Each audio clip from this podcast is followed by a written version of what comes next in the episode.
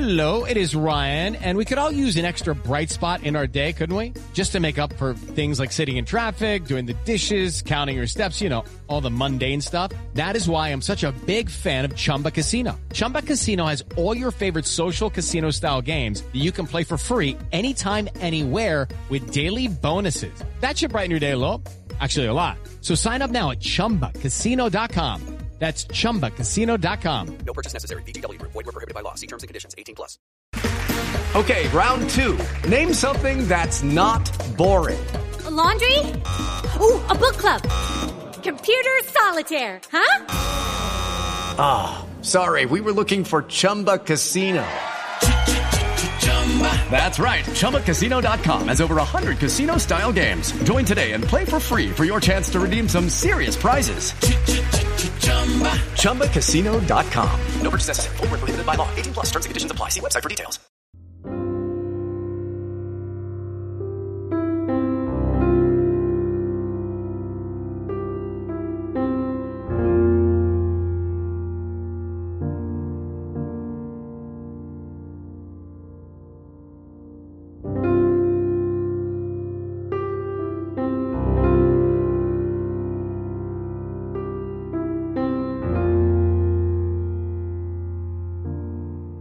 Back to the Missing Maura Murray podcast. I'm Tim here today with Lance. Lance, this is part two of our live conversation with Maggie and Art. How do you like it?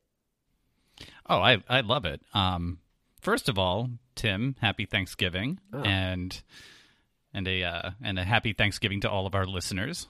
Hope everyone has a nice, uh, safe holiday with your families. I really enjoyed the q&a with the audience from the live show and that's the majority of what this cut is. The questions were it, it was really cool to um uh, to experience people who were so familiar with the case raising their hands and asking questions and then hearing the answers. I think it um I, I think it settled some people's thoughts and cleared up a few things for for a lot of people. I think so too. And it was amazing every time we asked, you know, who's who's next, who's got a question, how many hands went up. We kept looking at each other on stage and just like being kind of shocked. We could have done a whole night of questions and answers. Exactly. Um, we actually went about what, like an hour and ten minutes over, I believe. Uh, they didn't have a show in there after, so we were able to go a little bit longer. And the questions and the people who asked the questions seemed to me like a really good cross section of our listeners and the questions that they have, not only about the case but about the show. So, if you have questions about the show, chances are it was asked during this Q and A, Yeah. or some form of it was. Yeah. So uh, hope you enjoy it, and I uh, second your thought, Lance. Happy Thanksgiving to everyone out there. Happy holiday, and uh, we will be back in a couple weeks with another episode. And I just want to point out that this episode is brought to you commercial free, Tim. Commercial free from our friends over there at the Crawl Space podcast, an experience in true crime and mysteries, uh, a better way to podcast.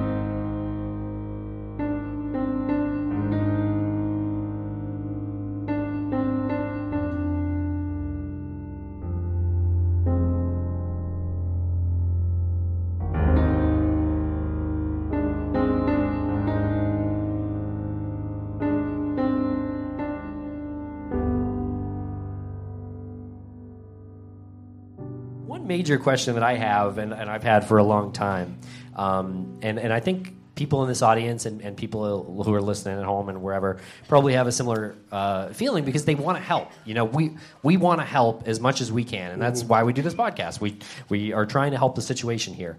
What can we do as a podcast to help this case?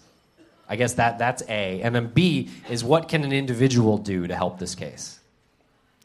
I think the first thing is please don't go on social media if you have any information and start talking about it on social media. Because what's going to happen is somebody's going to interject something that could change the original information that you have. So, you know, we always say, please don't go on social media. Go directly to law enforcement. You can come to us. We will pass the information on.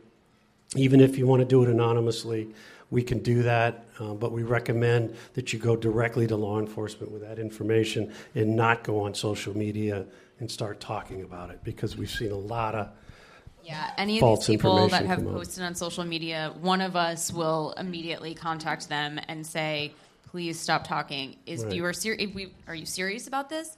Please stop talking. Please get a statement. You know, I'll talk to you. I talk to them, tell them I'll record the conversation if you're okay with that. Mm-hmm. Get your statement before people online start." You know, putting ideas out there and arguing. You know, some of these people shut down too. Don't put it online. Please go to somebody. Right. It's been a battle for like 13 and a half years to dig through all of the stuff that has, you know, generated into into folklore. And I've, I said it on other podcasts, and it's like it's annoying now, but it's my favorite thing to say. Super annoying. It, you don't even know what I'm gonna say. Um, it was uh, that the like the totality of the show is more important than the sum of the show's parts. Like you can have all of these like sensationalized issues with it, and but what it's done to uh, advance the the conversation about this case is enormous. It's gone. You know, the case is 13 and a half years old. I'd say for little less than half that time, it's been dealing with the noise that has come out of it, that's generated from the social aspect. And in six episodes, you guys did an amazing job, like to eliminate most of that. And now it's like these conversations that come up on social media tend to come up and go away a lot faster because of the because of the show and the response time. Um, so like you said, if you do have something and it and you think it's something, don't put it out. Make sure you know who you're putting it out to. Don't. There's no. There's no award. You know. No. No one. If you put it out there and it's on Twitter and Instagram, there's no one. The cop. Like lo, art's not coming to your house to give you one of those pins to say I've now. I've now deputized you. Can I have one of those pins, by the way? I, I, I have wanted to one of those pins. Art's giving out it. these pins and his phone number. The um, uh, one of the things is I will tell you this that law enforcement is very open.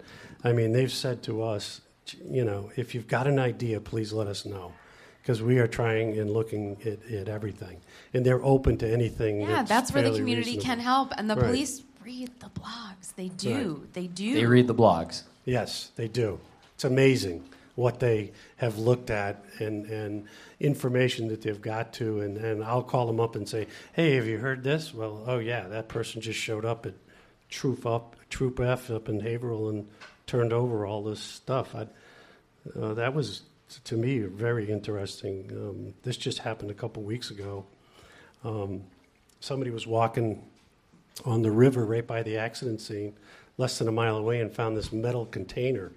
Um, they were walking their dog, and inside the metal container was like clothing, like very old clothing, like 15, 20 years old, uh, a sports shirt, uh, female, female clothing.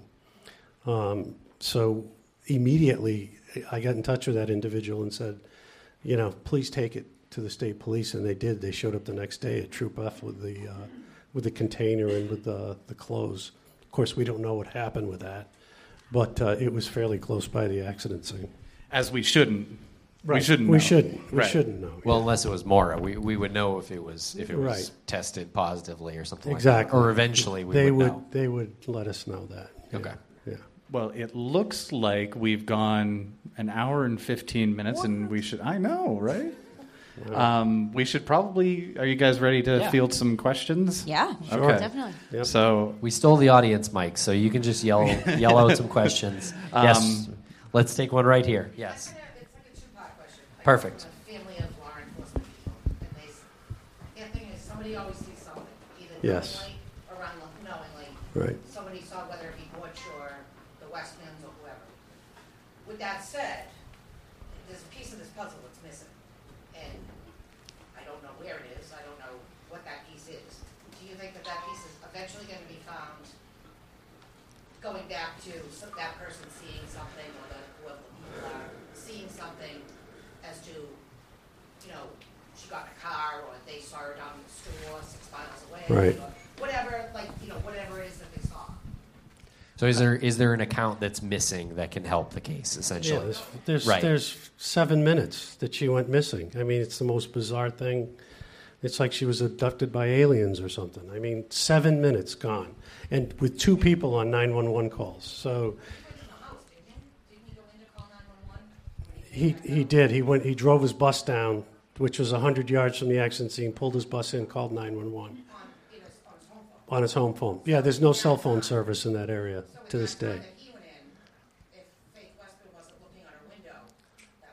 That was the That's time. what we think That's the probably puzzle happened. piece. And the and the show does a really good job of showing you pretty much exactly where. I can't believe we didn't talk about this part. Exactly where she went missing when the the scent dogs track Maggie and sit down right at right across the street from Butch Atwood's house. Yeah, we have an overhead shot we can uh, probably uh, pull Yeah, up real quick. Pull that up real just to uh, just so, to reference it. So the, the scent dogs lose her scent at 100 yards, which puts the scent dogs at Bradley Right. Hill. Uh, yeah, up where it says Atwoods and Marotte's. So Bradley Hill is. Oh, you I your forgot my- laser, I forgot you my forgot your laser laser pointer. um, It's the it's the upper right hand Yeah. corner street. Right, right about here. Yeah. Right. Where the dogs lost the and track. and not not gradually lost it. Um, Dead stop. dead Yeah. stop lost it. So that pretty much tells you a car. So yes, he it was at the point either when Butch went in to call or came back out. On, he went back out on his porch, was talking on the phone, went back inside, and it was during that period of time. One of the problems we have too is it's 13 years. Butch Atwood passed away in 2009. Yeah, I think so. People, people, witnesses, and people that have information are starting to pass away. So if it, you know, we're hoping that somebody will come forward here with that type of phone call to say, yes, I picked her up, or I dropped her off, or I saw her get into a But vehicle. with people passing away, we have a few leads where someone has come forward and said, This person has passed away. Right. I feel comfortable now Right. saying what I know. So there's advantages and disadvantages. Yeah, there's there's a story out there that that that makes some sense to me from a logical perspective, and that story is that she was picked up by somebody around her age that she would trust to get away from the scene because she didn't want to get arrested for operating under the influence. They went to a party and something happened at that party. That that seems to be a common story that we've heard over and over again. If somebody was gonna take you and abduct you forcefully, you'd drop something. I know I would fight. Yeah. Well, and that's what Renner always said. That's why he had the tandem driver theory, which Yeah. does, in a way, make sense that it is someone she's at least comfortable with, where there was no struggle. It was quick, Or she just decided to get in. It could- right? But yeah. she, it was there was no It, it wasn't a struggle, Yeah. right? Yeah, we have no signs of, of struggle there. Uh, back here, we got a couple of questions. So those Loon Mountain employees who didn't show up for work that night, Yeah. Yep, they under surveillance. What do we know about them going forward? the Loon They- Mountain Three, who were mentioned in the TV show. We, so legally, we couldn't say their names, um, but they, but you know, they're known and they have Yeah. been looked into. Yeah, there- the, the interesting thing about this case, when you look at it in, in terms of how law enforcement operates, is anybody that had any connection to Maura whatsoever, whether it was through reports afterwards or contacts she had with people beforehand that they know of, have been looked into. Okay, a lot of them have been brought before a grand jury. Some of them have been polygraphed. Um, so when you, when you look at it from the law enforcement perspective, the hardest crime to solve is when there's no connection between the victim and the perpetrator. It's very, very hard to solve those crimes. So when I look at it, when I step back and take a look at it, that's what we might have here in this particular case is a person that had no previous connection with Maura did something to her. Like to yeah, right over there. We promised that you'd get your question. yeah. Okay, sorry. I was like, oh, sure. so first of all, I'm not anti-law enforcement by any means, just to cover my ass here. Yeah. Um, but, um, but my problem is with honestly just one member of law enforcement where I've read the documents and people don't understand the way the Freedom of Information Act works. Like you don't have carte blanche to see everything they have. Right. So there's a lot of puzzle pieces I'm sure that are in those files that you don't see for a reason. That said, my problem is just with one member of law enforcement. I just don't. I can't explain it away. I can't find proof to, s- in my heart or on paper or anywhere to say that I believe him, and that's Cecil or Cecil or whatever. Cecil. Yeah. Sorry, but something something about it. It's not okay. We, we, Do you all feel that? Like, No, not at all. Is it, we felt completely the opposite. I mean, we spent an hour and a half with him talking to him. He's just a I- gentle listen, old guy. as I said, as a journalist, it's my job to be skeptical, and I've never been this like gung ho rah rah police person. There are some not great officers out there, so I'm with you. But when I did, when I met him, I did didn't get that impression. You know, I, I didn't. And you know, very, you don't have to take my word for that. Yeah. But when I sat there, He was he nervous, was nervous. very. He came off very nervous. He was nervous. It's He was afraid he wouldn't remember something. Um, And you, and you have to keep uh, in mind that this is also the officer that arrested his superior, and so I mean to to question that's that's kind of where that are that because I you know that suspicion was in my head as well, but that's sort of where it ends for me. I mean, this isn't a shady guy. This is someone in a in a police force of four had the had the balls to arrest his superior. Like, Yeah. I, I don't think he's covering up a murder now. You know? What about right here in front? Yes. Um, do you know, did Cecil Smith in the SUV have a dash cam? Dash cam video. No, prob- it's 2004 now. Yeah. But in 2003, Franconia Yeah, Franconia Police was a larger police force. Um, no, they didn't. Now he did take. Now there are seven photos that he took of the crash scene. Okay, we they would not release those to us, um, but they had told me that there's nothing in there that points to anything untoward. When you were talking to him, did he remember how, what group you took Yes. to get? Yes. Was he on Swiftwater Road? he started there, but he cut down that side road because we actually did the same thing, and it was easier to ride on, ten times easier. Because the other one is potholes And potholes he went and down, it's came back up. Yeah. Okay, so he went down like Cemetery Road. Yes, I think it was. Cemetery That might Road, be the yeah. What was yeah. the other one? There was something French Hill Pond Road, or something. right. And then there's Sawyer Hill. Right. the- I think he went down one of those and came back up, and that's why Karen, It is likely that Karen yes, did see the same vehicle. came vehicle. down 302, then you could raise the question about, Right. you know, Karen and Yeah. his story not meshing. And it was actually incredible that they matched perfectly. Right. He said, Yes, Perfectly. I remember that route. I took it because it makes sense. It was quicker. I was speeding. Of course, she would have seen me two times. Yeah. So, so when this, the 746 was probably, I got out of the car, went to the west. Yes. Then I checked. Then he in. called. Yes. Yeah. Right because here. they immediately dispatch fire and rescue, as they always do in every accident. Yeah. Um, so one giant hole I found in this was the bloody knife. Um, so has Yeah. there been, and it felt like it kind of like fizzled out a little bit. Has there been any like update about where Uh, that went? Like, The- you know, you can't really say much. The question is about the bloody knife that Lau- Lawrence Moulton gave to Fred Murray, implicating his brother in the crime. His brother, of course, Claude, lived in the A-frame house at the time. Yeah, the A-frame house is very interesting. Um, the, I will say this: I asked the state police if they tested the carpet samples and the knife, and they said we tested every single thing that was sent to us. And and They and were- that actually that actually was on record though. That was Yeah. didn't make it in the show, but we asked um, Strelzin that immediately. We Yeah. asked him about the knife and the carpet samples, and he said everything that was sent to us we tested. Yeah. And the show also does take a little liberties with the bloody knife, and they show this knife that's literally dripping blood. Okay, my off. stepmom was watching it and thought that was the real knife. I'm like, what do you think that It- we for, like? for all we know, Larry had a problem with Claude and was like, I, he took a steak knife out of the out of the drawer and gave it to you know, and, and said, I think my brother has something to do. Yeah. It- for, It- for all we know, It was a- previously dubbed the Rusty Knife, and now it's kind of become the- the, now bloody it's the knife. bloody rusty Yeah, hatchet. because of the TV show.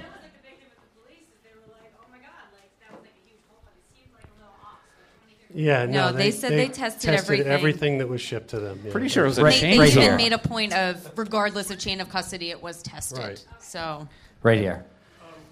How much evidence uh, did you, uh, how much time did you spend on the suicide theory? I know Fred had mentioned, the, you say squaw? Right. Squaw? Squaw walk, Yeah. yeah. Correct. Um, Have you had any conversations off the record with law enforcement regarding her medical record? Was she being treated for alcohol dependency or depression or having a nervous Th- breakdown? there's- And the second question is, will you be doing a hike in the White Mountains again?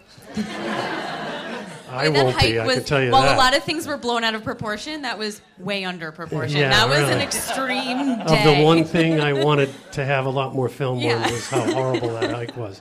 Um, from the perspective of the medical stuff, Uh, we couldn't find anything, nor could the uh, state police find anything in her records that indicated any type of psychological issue. I think the squaw walk thing did it make it in the show? What I don't remember, but us? Fred said he regrets saying that. Yeah. He did. He he admits he said it, and he regrets that Yeah. did make it. Okay. Okay. Yeah. Right. So Yeah. he he regrets saying that for Yeah, sure. he Um, did. Uh, but we looked into the the idea, but then again, it comes back to where's the body. Um, There, there was actually Fred. Fred had actually had a private investigator work for him. He was, was a guy from Cape Cod, who was a former uh, police officer who hired um, a couple of people. Uh, one of them being a retired Mass State Trooper who was an accident reconstruction expert that had some very interesting information in the report. But he also had a psychologist look at the suicide theory, and they came to the conclusion that she just didn't fit the profile as to someone that would commit suicide. Now, does that mean that she, you know, maybe died of exposure just walking into the woods and hiding? That's a possibility, but. you But know, pretty much, dis- pretty much ruled out with uh, the Yeah. the tracker uh, Todd Right. from episode five when he said how many hundreds and he's only only two of them. Two of them, yeah. And one of them's Maura Murray. That he has was not good. been The found. search, the search was absolutely phenomenal. You've been dying to ask a question. Um, I kind of all of this, right? So on top of the semi-awkward but very genuine and sweet interview with Sessile, um, that's a new. That's good. he's, he's sessile from now on. um, and then mentioning the whole situation with the former investigator who handed over some of these samples and when you guys went into the Avery house. When I stepped out to the washroom, I just had enough reception to get in a Twitter fight with him. So I'm curious, kind of two-sided question. You guys will take both of them. I'm sorry. What happened with him? Because clearly he's on the like law enforcement conspiracy side. And were those two numbers ever correlated with the cruisers, the 001, 002, in terms of their actual logging? I- I'll answer the second one, and Art can take the first one. Um, I, give him the hard one. The second one, uh, were the numbers correlated? We asked that, and that did not make it in the show, that I remember correctly. Um, it was the numbers were correlated by year, what they said. It was not by the police vehicle 001 and, you know, the lieutenant vehicle 002. They said it was by year. So they said the SUV was 001. It was not Cecil's vehicle all the time. It was the a 2001, It was a 2001. The other one was a 2002, and the vehicle numbers went like that. That is what we were told And they didn't assign vehicles to anybody. to the chief or Chief to did, anybody. yeah. So they shared it, and the explanation was he was in the vehicle that night because it was a snowy night. It was winter. Of course, he would take the 4x4 Explorer. So that was the answer that we got that Right. did not make it in the show. And to answer the uh, first part of that question, You could take the first one. Yeah, or you can try, or uh, I mean, we don't know. I think is is the uh, is the official answer. I I've asked I've asked him, and we we never really got a straight answer. Yeah, I, I don't know. That's why I'm not on social media. Um, because you can get wrapped up in that stuff. And again, I, I know I've said it a couple times, but does it actually get us back to what happened to Maura? Or does somebody have another agenda out there that they're trying to pursue? We have time for a couple more. Uh, gentlemen, I, I, I, what? Melissa. Okay. Um, let's do guy in blue, and then we'll, and then Melissa. One of the things that intrigues me about this is that I don't think it's a lot of play, even when I go on those crazy rabbit holes. is I've done a lot of impulsive trips up to that area. to Yeah. and, you know, from Boston, and so it's not out of the realm of why she did it. But one of the things that has always intrigued me is the impulsive nature of not getting a hotel room, and there's no, no one ever. There's not, and she clearly looked because she Yes. made some phone calls.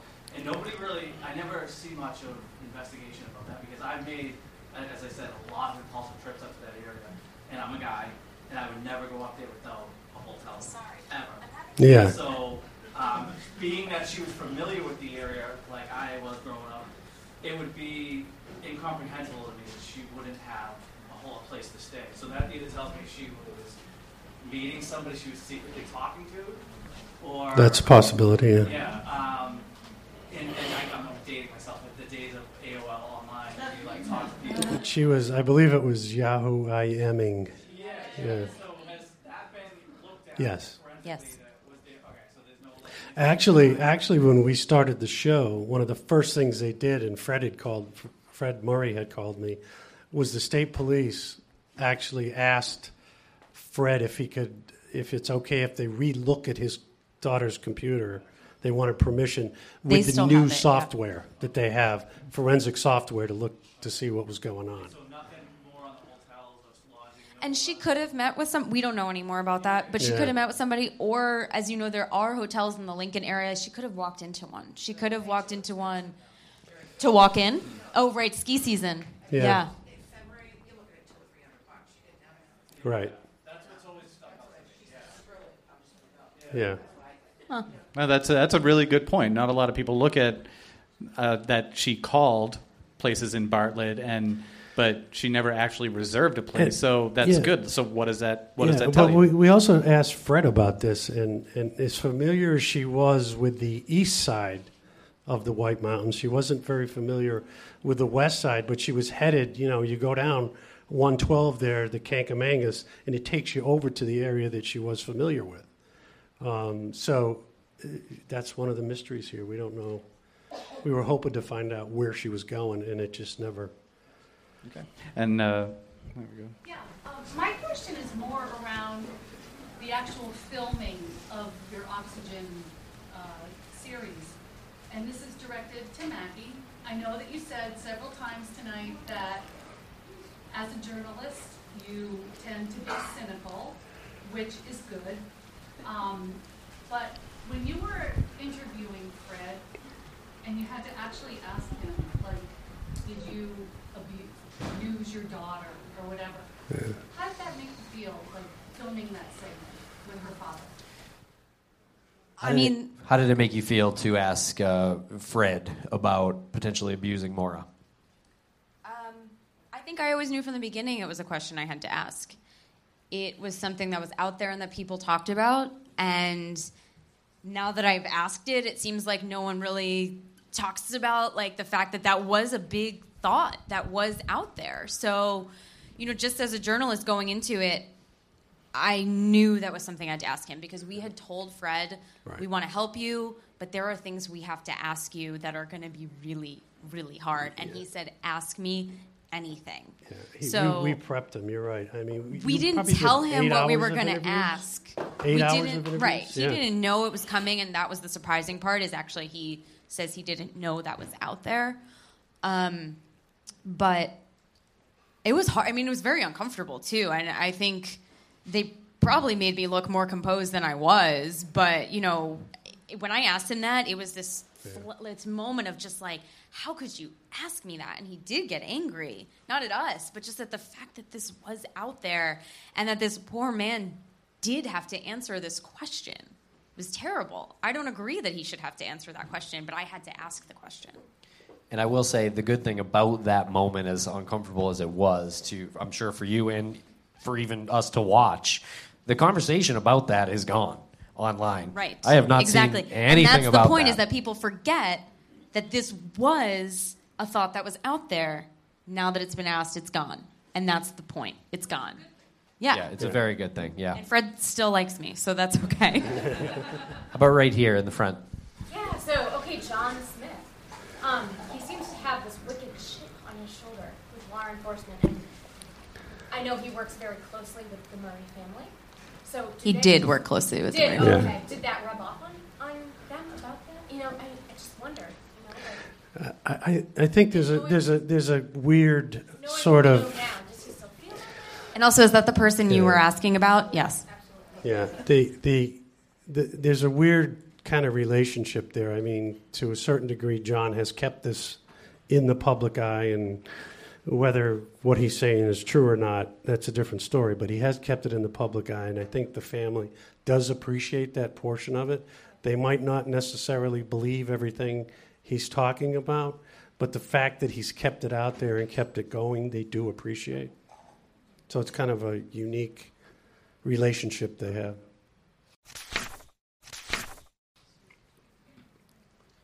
Okay, how about right there? Has anybody or any of you considered the risk of being so public and having so much scrutiny around all of this that the person that may actually have done it has time to consider cleaning stuff up or backtracking or? That's always a problem. It's a great question. Yeah, that's that. uh, I'll tell you this. Okay, and, I, and I'm going to, to my little CNN thing here, but I was asked not that long ago to talk about um, the Tampa serial killer that's currently going on right now. Uh, he's killed four people now. Well, there was a case very similar to that in Phoenix a year before, where somebody had killed nine people over the period of like August of 2015 to July of 2016. And what happened was there's a public safety issue here, and this is kind of the balance that I talked about earlier about releasing. How much information should you release? In this particular case, because there was a public safety issue, they let everything out. So what did this this individual in Phoenix stopped shooting people? Number one, which was good. He stopped driving his car and he changed his appearance. So what eventually caught him was ballistics uh, testing, uh, tips from the public, which is the best thing in the world, tips from the public, and then some some video surveillance. So yes, that's always an issue. Um, can they go back and clean something up? I think you know with this particular case, 13 years later, possibly if they buried her somewhere, that's a possibility. But um, But you hit on the key point, which weigh it. is how much do you let the public know? right. People demand all this information and think they're entitled to the information the police have, but then you could lose your. Exactly. Right. Rapid fire. We got a few, a little Yeah. time for a couple more. Yeah, Rapid if fire. everybody's still into it. How, how about up there in the back with the guy with the hand? Yeah. The guy with the hand? The guy with, the guy with the one hand. He's got two of them. Oh, he's got two. Something that I wondered watching the show, what do you guys think? What did you walk away? What do we think happened? Is the question. I got an answer finally. yeah, right. Well, we went a long time not not committing ourselves because um, a long time ago we had a, a police officer on the show that we had, we had spoken to, and he gave this analogy of um, a case being. Um, a, a mansion with a lot of open doors, and you have to go through and you have to close each door, and that really like resonated with me. And I was, and I, you know, we we spent time in Canada with James Renner, and by the time we were, James Renner's got an amazing way to tell you something, and you, get caught in the James Renner fog, and then you come out of the fog, and you're like, wait, that no, that's not doesn't really make, you know, there's no connective tissue. Um, so we went a long time just not committing and being open to everything and mostly trying to close the doors as opposed to like opening and you know trying to make the narrative work.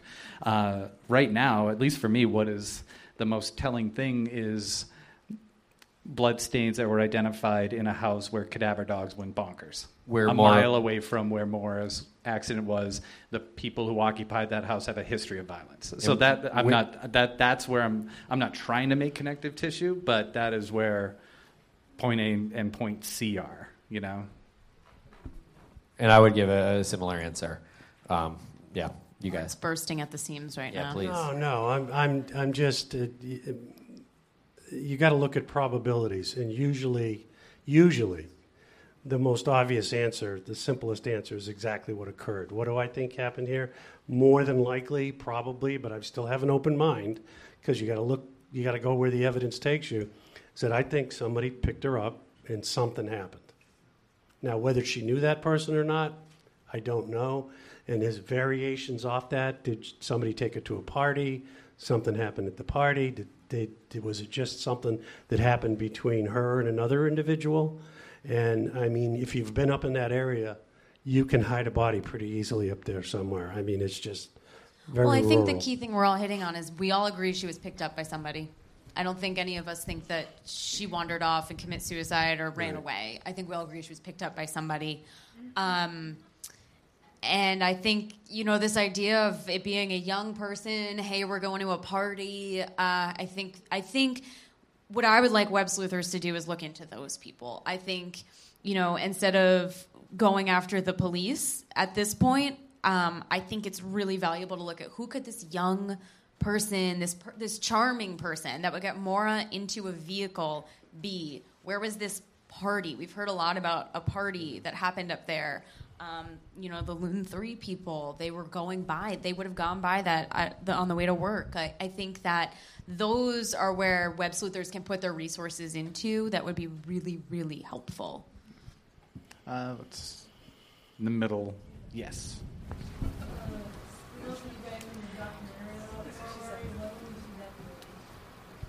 The question about our documentary, um, yeah, that, that we began back in 2013. It is something that we're still working on, and we will release it. Um, we have a ton of footage that we're going through, and we may even release it in parts. Uh, we're not 100% sure how this is going to happen, but it will probably happen in 2018. I think it'll be good for the people who have asked about some of the beef that's happened. Right, yeah. And it will be Yeah. really, that's what they're going to talk about. Uh, how about right there? Yeah. Hi. Um, I feel like I remember early on in the podcast you guys mentioning this, and I haven't heard much of it since. So maybe there's a good reason. But the MapQuest directions that she had, was there an end point on the, like, are those directions where they found in the car, and was there an end point, an end destination for those? Is the Burlington, Vermont, I believe, It right? was, it was directions to Burlington. But again, we don't know if that's exactly what it said. It could have just been what was released, that it might have been a location in Burlington, but it was directions to Burlington. But as far as you know, her going there, that, that isn't where she ended up on that trip, at least. Yep. Okay, a couple more. Uh, right there. Um, I just had a question about the investigation. Like, the police, I think, kind of put themselves under the camera, like, because they don't, they don't come across as really very knowledgeable about anything that happens. and they really come across bad in the interviews, they really do. But could they have done anything different from the moment that they arrived on scene that could have made a difference? Did Cecil not do something that he should have?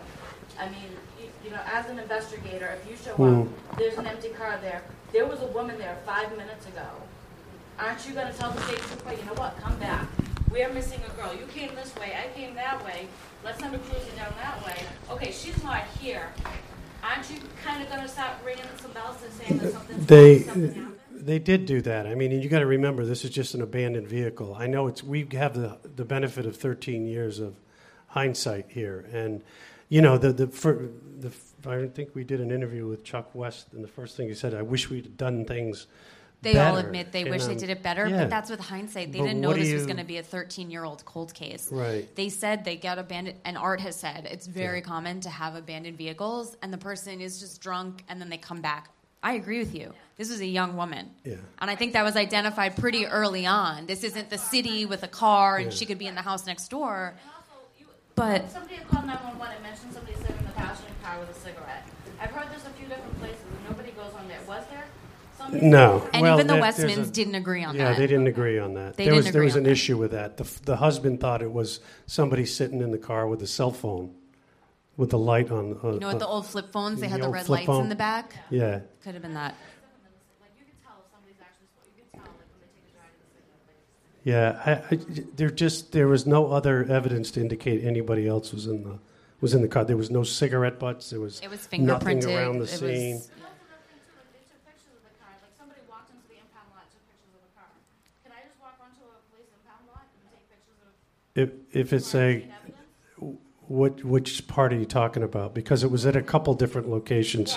But I know like when they got pictures of the car, and I- don't know if it was James Renner or somebody else who had written about it, but they were able to walk onto the compound lot and take pictures of her car. Her car was locked. No, they had police permission for that. I think Yeah, that was we- the Parker. Yeah. We, we, we, we drove up there uh, for a period of time. It was parked at Troop F in Concord. Yeah. And um, no, uh, no, uh, Troop F in it's by Haverhill. Troop F is but Concord's the main. Okay. The state police headquarters. Okay, I forgot Right. the town, but it's it's the troop, the state police uh, troop F. Um, you, you you can pull up, you can drive around the back, and her car for a period of time was sitting out there. It was not locked up. It was outside. Um, you could go up there and touch it if you wanted to, but you were at a state police barracks. Uh, someone would have seen you and come out. So we went inside. Uh, then they escorted us out, and uh, we had to stay 10 feet away from the car. And they had to make sure that what we were shooting with our cameras, the, the guy was right there the whole time. Um, we asked him several questions about it, and he said that he had no idea about it. He he wasn't. He, we said, "What about this?" And he said, "I don't know. I don't know. I don't know." He was probably he might have known, but he was he had no. He, he wanted no part of answering any question. Yeah, it did. And when we got to see the uh, vehicle, it was in a in a caged lot where they had some pretty other horrendous horrendous stories about vehicles in that particular lot. But um, we had to get we obviously were escorted by the state police also when we filmed it. How about right up here?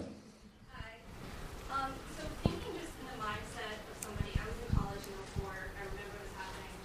I would have instinctively thought of Stillwater, the store, to go back because I had just Yes. Um, looking online, it looked like 'cause I'm a weirdo. Um, they close at 8 p.m. So it seems like when she passed it, it would have been open. So let's say she got in the car, or she got in the car, and they actually did drop her off. It would have been closed at that point. It, has anyone looked into Swiftwater, the store, closely to see the people around that? They didn't give us access. They didn't want anything to do. They didn't want us in. Yeah. Yeah. Yeah.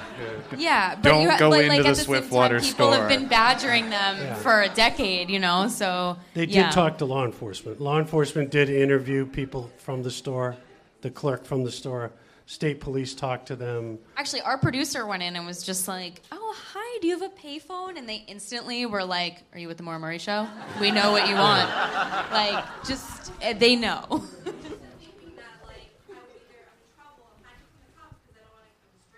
Right.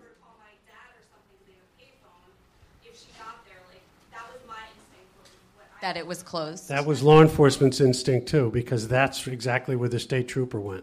He went back. That's why they turned Swiftwater. around and went that way Now you also of- got to remember somebody had mentioned earlier. Karen McNamara drove east and didn't see anybody, and she was right there. She's adamant on not seeing. completely adamant. And you know when you go past Bradley Hill Road and you make that corner, there is like nothing else there but a rod and gun club on the left by the river, and then a couple of homes, and that's it for like 11 miles till you hit Beaver Pond. Okay, we got time for one more question, Lance. I, well, that we're, grimace.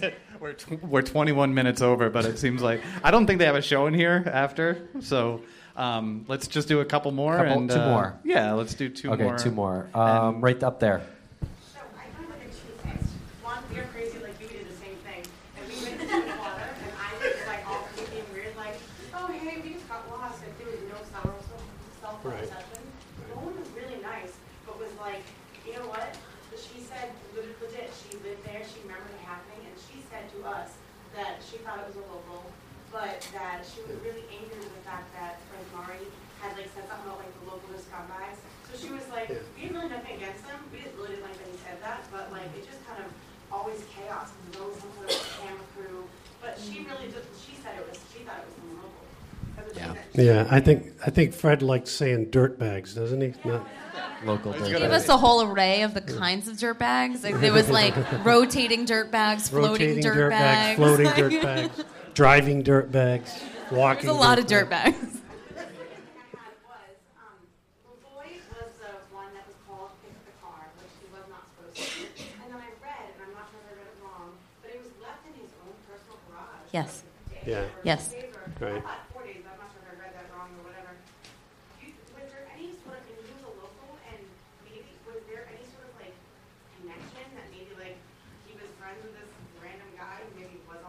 Of the, you know?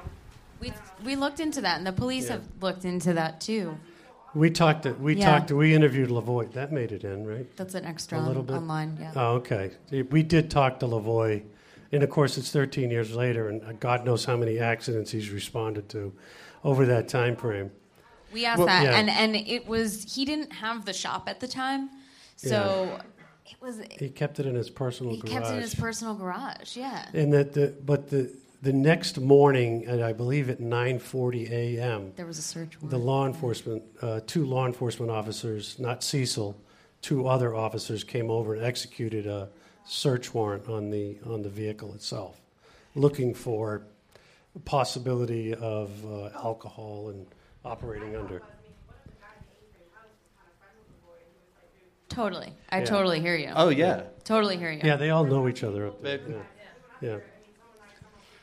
Here's the thing too: is we met Lavoie really nice guy. Yeah. Didn't you go snowmobiling? Yeah, didn't you rode a snowmobiling snow- with him or something? like He took me snowmobiling, which was really funny. With a 1963 Yeah, this thing snowmobile was or like something. It's chugging. Vintage. Um, no, but besides him being a nice guy, obviously people can put on facades. Um, it, it was believable, and honestly, that that's a theory that has been out there for a while, and I couldn't imagine the police not looking into Yeah. that. Honestly, I think that's something that has been out there. It's very, it makes sense. And he Well, was he yeah. was him and uh, McKean were the contracted tow um, companies for the police force. So it's on. I get it. Like on the surface, it you know if you just end that sentence with and he kept it in his personal garage, and then Dun, you dun, let that s- dun. yeah, it seems really weird in in retrospect. But then when you just simply say, well, he was one of two that was contracted to tow cars for the police at the Right. time, they I thought think that that's she what might a lot have of people are forgetting. just This was abandoned so the car. small. This is a police force with Yeah. four officers. So small. It was probably way Small easier town for yeah. stuff, right? He just brought it to his house. Yeah. You know, nobody knew it was going to be like this. Thirteen years later. So again, going back to your question, I mean, in retrospect, yeah, lots of things should have been done differently, and they all admit that. He had to take 001 out of his personal garage in order to put her car in them. Yeah. Uh, right there. That's a joke, by the way. Please. I know. Thank you, Art. This is simple, might be yes or no question. Um, in the first episode, Julie reveals that the law enforcement folks never approached her. When you met with them, were you able to glean any information on why that happened, and or did they speak to other siblings or relatives immediate after that? Why We did law that. enforcement never speak to Julie? Yeah, we did ask that. I think they might have talked to her, but it wasn't like a formal sit down, face to face Yeah. interview. They said they spoke to her. Yeah, it's probably over the phone. They might have done an interview. Now, it, it you know, you're talking two different jurisdictions. The FBI did a lot of the interviews in Massachusetts. We do know that. Um, but the the uh, they do plan on talking to her. The the thing is, when you they did talk to the other siblings and family members, but um, you know, Julie was. I'm trying to think of where Julie was at that point in time. Was she down in Carroll, in Fort would- Bragg, she would have been at Fort Bragg. She was at or Fort Still Bragg. stationed overseas, in Korea or something? Yeah, so it probably She- was a phone interview. Yeah. So she wasn't in the immediate area. The only information she really had that was quite interesting to us was that they were planning to go to um, Hilton Head or where was it down in the Carolinas somewhere? Myrtle Beach. Myrtle, Myrtle Beach. Beach. for for a for a concert during spring break, and they were IMing each other back and forth You're about conf- that. yeah. Just prior to her going missing. I I think we should probably oh. Probably wrap Feel- it up or one more, though. Lance. Yeah, you, man. you pointed out, All Lance. right. uh, Who has the oh, most wait. important Yeah, right there, right there. You've had. You do now. You had your you had your hand up for a while though. Make it good. She just looked like she had had this awful look on her face in the show, like she had so much she wanted to say, but like maybe wasn't saying it. Like, did you guys one believe her, and then two, did you ever talk with her? Did you ever like follow up any more about like what she had to say? Medium Allison Dubois. Allison Dubois. Um, yes, she she. I'll tell you, the first twenty minutes, I was like, wow, she's hit on a lot of theories that we have actually sat down and discussed. Um, and then I think, like everybody else, she might have gotten tired because we had her there for a long period of time. We did end up bringing her back. I don't know if any of that made. Did the back to the bridges? Okay, yeah. Yeah, we brought her Yeah, back. we brought her back and we tried to follow up with taking her to several bridges in the area that you saw in different parts of the show. I don't know. Hey, that is not the way That's it works. a good question. Good question. I go, why should I? Why do we even have to ask you anything? You should know what Just, I'm going to just ask. say you, it. right? Just say it. Yeah. Apparently, when you become a spirit, you like playing like Yes. puzzle games and. Yeah. Like, Yeah. Just, just say it. The thing Right. is, she is a very famous medium. Yeah. Um, as you guys probably have inferred, we wasn't our choice um, to bring on a medium. I think Art and I like to work with the facts, but people did enjoy it. It was helpful. Yeah. Um, It was entertaining. it was entertaining. Did someone say it was frustrating? No, she she apparently she told us she doesn't work like that. She doesn't work like uh, people taking her to locations, right? She was really upset about the location yeah, day. she she would prefer to look at the picture and just. She does that writing stuff. I don't know what the heck it is. But uh, the first 20 minutes, I was. We looked at each other and said, "Wow, she's like hitting on all the theories." we Did she hit of." on she hit on a lot of stuff. Yeah. We showed her a lineup of people, and the fact that she could separate people that we thought were persons of interest and people that were friends and family very quickly was really interesting. We couldn't put that in because we can show faces on the TV, but um. Absolutely. Oh, she could have absolutely. Yeah, I know. I agree. Absolutely. I agree. But you know, it was something interesting, and I don't know if she's like this uh, manipulative, but when she wrote Maura's name down on the paper for the first time, and wasn't on camera or anything, she wrote Maura, she spelt it wrong. Yeah. And I was like, if you've been Googling this, right. But is she that manip- to spell it wrong to get me to look at it and be like, How did she she's spell it? trying to trick How would me? you? How else would you spell Maura? Yeah. M O I R A. Yeah. M O I. She spelled it Moira. Oh, like the that- Irish. I the think that's Irish, the Irish So it's spelling, right? Like the, the So like I don't know. Celtic I- spelling. Again, I'm a skeptic, but she did. For someone, if they're googling this case all the time, you'd think you'd spell the name right. So I don't know. In her defense, she spelled the name wrong. Okay. All right. Uh, I guess that's it, everybody. All right, last question right here. So in the series of Art and Maggie, you take a drive and you actually do the drive, and there's like an hour you find Yes. out that's missing. So have you been able to investigate that a little bit more? I know that's kind of open ended, but have you like looked at some of the like is there gas stations that might have video, or is there anything that could The police have looked at the surrounding gas stations and have got as much video as they have. She's not on any of them. Um, my theory always, as you know, I went to UMass and I knew that liquor store very well. And right across the street in that parking lot is a diner. And I've always thought that she left the liquor store and met somebody at that diner or got her own lunch. And that could have been the missing hour. Because we don't know what time she actually left. There's no clock in her car that tells Yeah. us. So we know she bought the liquor at a certain time. And then from then on, we don't know until and, the and, accident. and the vehicle was a moving junk box. I mean, the thing uh, had a cylinder tapped out. It was smoking. could have broken down. We don't Right, know. surprising she even got up there during that time Yeah. anyway. Yeah, and it was And it we was drove, in really bad shape. We busted up the Saturn that we bought in the shop. We didn't just do the rag and the tailpipe. We busted up that Saturn and Yeah. drove it. Very unsafe. Yeah. The fact that she was driving this up there on three cylinders Amazes was like, me, yeah. wow. Well, you know, one speaking of that, one of the interesting things was that we found in the in the uh, uh, Parker report, which was the Mass State Police reconstruction expert, The black box. the black box. Every car has this little black box, and it tells you when the airbags deploy, when you turn the ignition key, and that black box indicated that the car had like gone into the ditch, and it showed a jolt on the black box. About half a second later, the airbags deployed, and then there was seven turns of the ignition afterwards. So on that particular model, uh, Saturn model, if you didn't take the key out and the car stalled out, it was like a dead switch. You could, if you left the key in, it would just just wouldn't turn over. So you had to take the key out, put the key back in, and she could have dro- actually drove that vehicle away. It wasn't damaged heavily enough where she could uh, where it wasn't drivable. That's what Lavoie told us. And if she had just known to take the key out, put it back in, she probably could have started it up and drove away.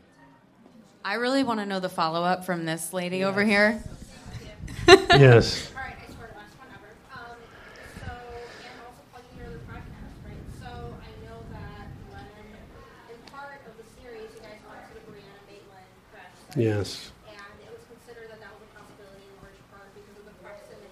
But there's also a potential theory of this Loon Mountain potential party, maybe an OD, which seems like the correlating theory for what happened to Brianna as well. Um, do you guys just personally feel like that there might still be a connection, or do you think that the odds are kind of too slim? Potential connection between Brianna Maitland and Maura Murray.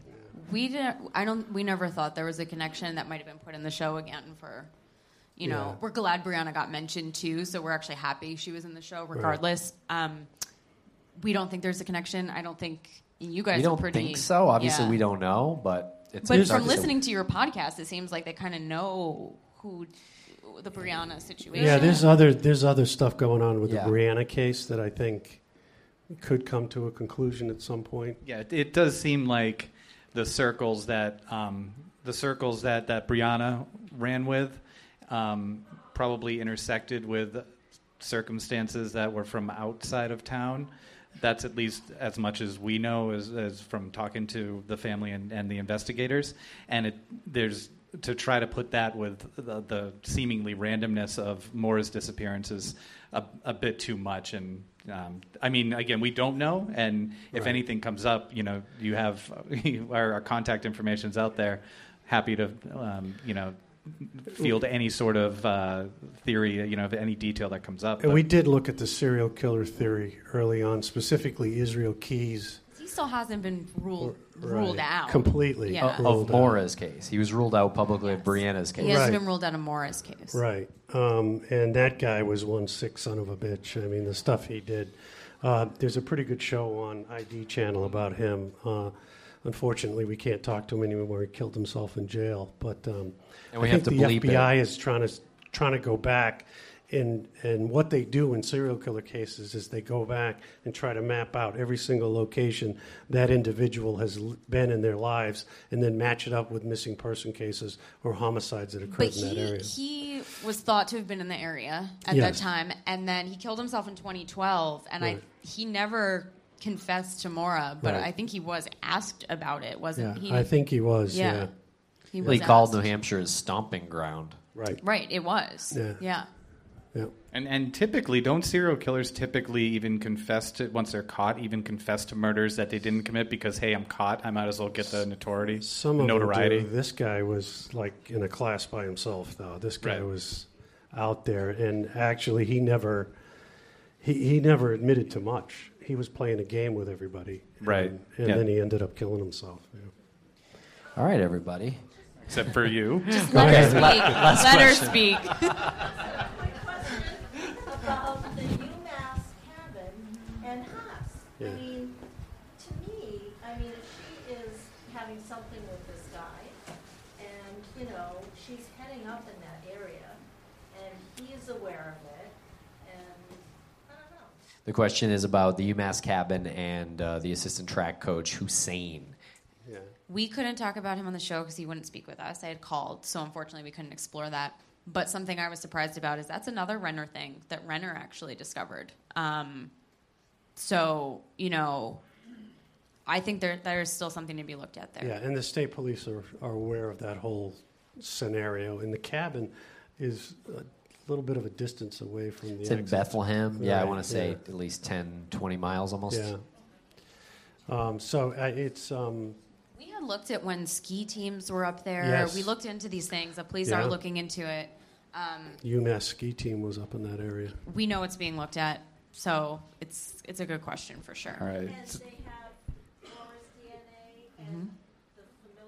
They have, they have, yes, and as you, as, as, if you go online and look at the Doe Network or the NamUs Network. It's on NamUs, yeah. It, it, it'll tell you it has DNA, it also has the dental records.